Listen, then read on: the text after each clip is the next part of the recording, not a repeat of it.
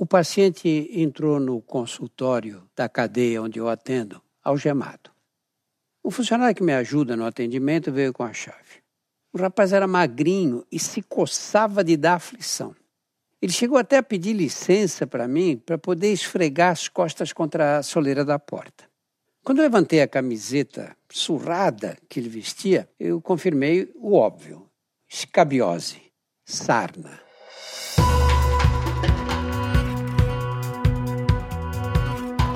Olá, eu sou Drauzio Varela e aqui você vai ouvir outras histórias.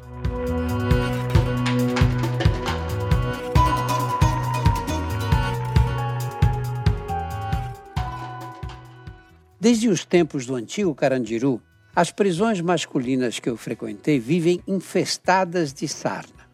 Nas celas coletivas dos Centros de Detenção Provisória, os CDPs, que são ocupadas por mais de 20 homens à espera do julgamento, o parasita deita e rola. Ele se aloja na pele, causa lesões, especialmente nas axilas, nas dobras dos dedos, na região pubiana, no pênis e nas nádegas, para depois se espalhar pelo corpo inteiro. O ato de coçar machuca a pele e funciona como porta de entrada para as bactérias que acabam formando furúnculos e abscessos. Eu pedi para ele tirar a roupa. Era uma infestação tão intensa e generalizada pela sarna que provocava a descamação grosseira na pele. A pele parecia que esfarinhava assim. Em vários locais havia feridas infectadas.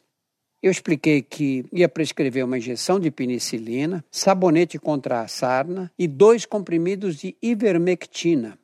E nessa hora ele ficou meio assustado. Eu estou com Covid? Aí eu expliquei que a ivermectina é bom para sarna e inútil para Covid. Enquanto eu preenchia a receita, eu perguntei em que artigo ele estava enquadrado. 33, doutor, ele respondeu. Mulheres e homens presos evitam falar dos crimes cometidos.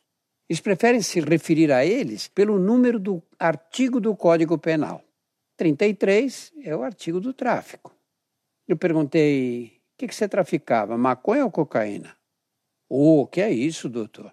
Nunca usei nem mexi com essas coisas. Então, o que você traficava? Casca de fruta ralada. Eu disse, casca de fruta ralada? Ô, oh, meu, eu atendo em cadeia há mais de 30 anos. Você está me tirando? Não, doutor, com todo respeito, eu vendia casca de fruta para os malucos fumar na quebrada. Aí eu perguntei, dá barato isso? Ele, ô, oh, se dá. O bagulho é doido. Contou que trabalhara como mecânico dos 15 aos 25 anos numa oficina na Grande São Paulo. Ele ganhava o suficiente para alugar uma casa de dois cômodos e morava lá com a esposa e um filho pequeno. Em 2016, quando ele e a mulher ficaram desempregados, a solução foi mudarem para uma pequena chácara do avô dele, que era na periferia de Caieiras, na Grande São Paulo. Para não viver às custas do avô aposentado, ele fazia o trabalho que aparecesse. Foi servente de pedreiro, entregador, carregador, guardador de carro, vendedor de porta em porta e segurança de um desmanche, local em que ele conheceu um amazonense que veio com a história dos indígenas que fumavam as cascas da tal fruta. Ele não levou a sério, mas resolveu experimentar. Não precisou comprar na chácara, havia quatro pés carregados dessa fruta. Aí ele ralou a casca, deixou no sol para secar por três dias. E aí experimentou.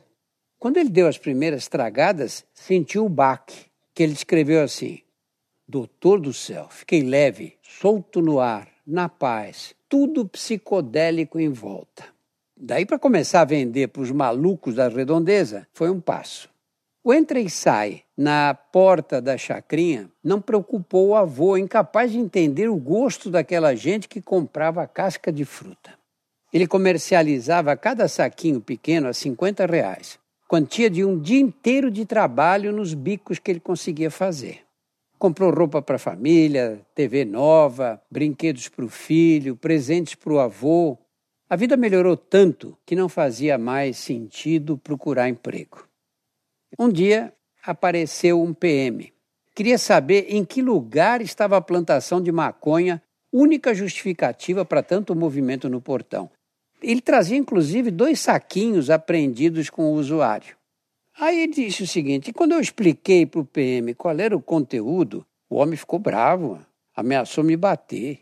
Eu insisti e ele continuou duvidando, até que falei para ele fazer um teste. Se ele sentisse o efeito, pronto, me deixava livre. Preparou um cigarro e recomendou ao policial que pegasse leve, porque o bagulho era muito doido. O conselho não foi seguido. Sem sentir efeito, o PM deu uma tragada atrás da outra, apesar das advertências. De repente, ele diz: Ô oh, doutor, o barato veio com tudo. O cidadão estonteou, falava que saiu do corpo, que estava ali, mas não estava mais, que as árvores contorciam, que o meu cachorro ria da cara dele. O policial descumpriu o trato. Enquadrado no artigo 33, o rapaz aguardava a sentença havia cinco meses.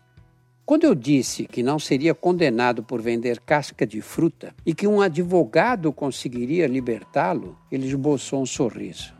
Advogado eu, preto e pobre?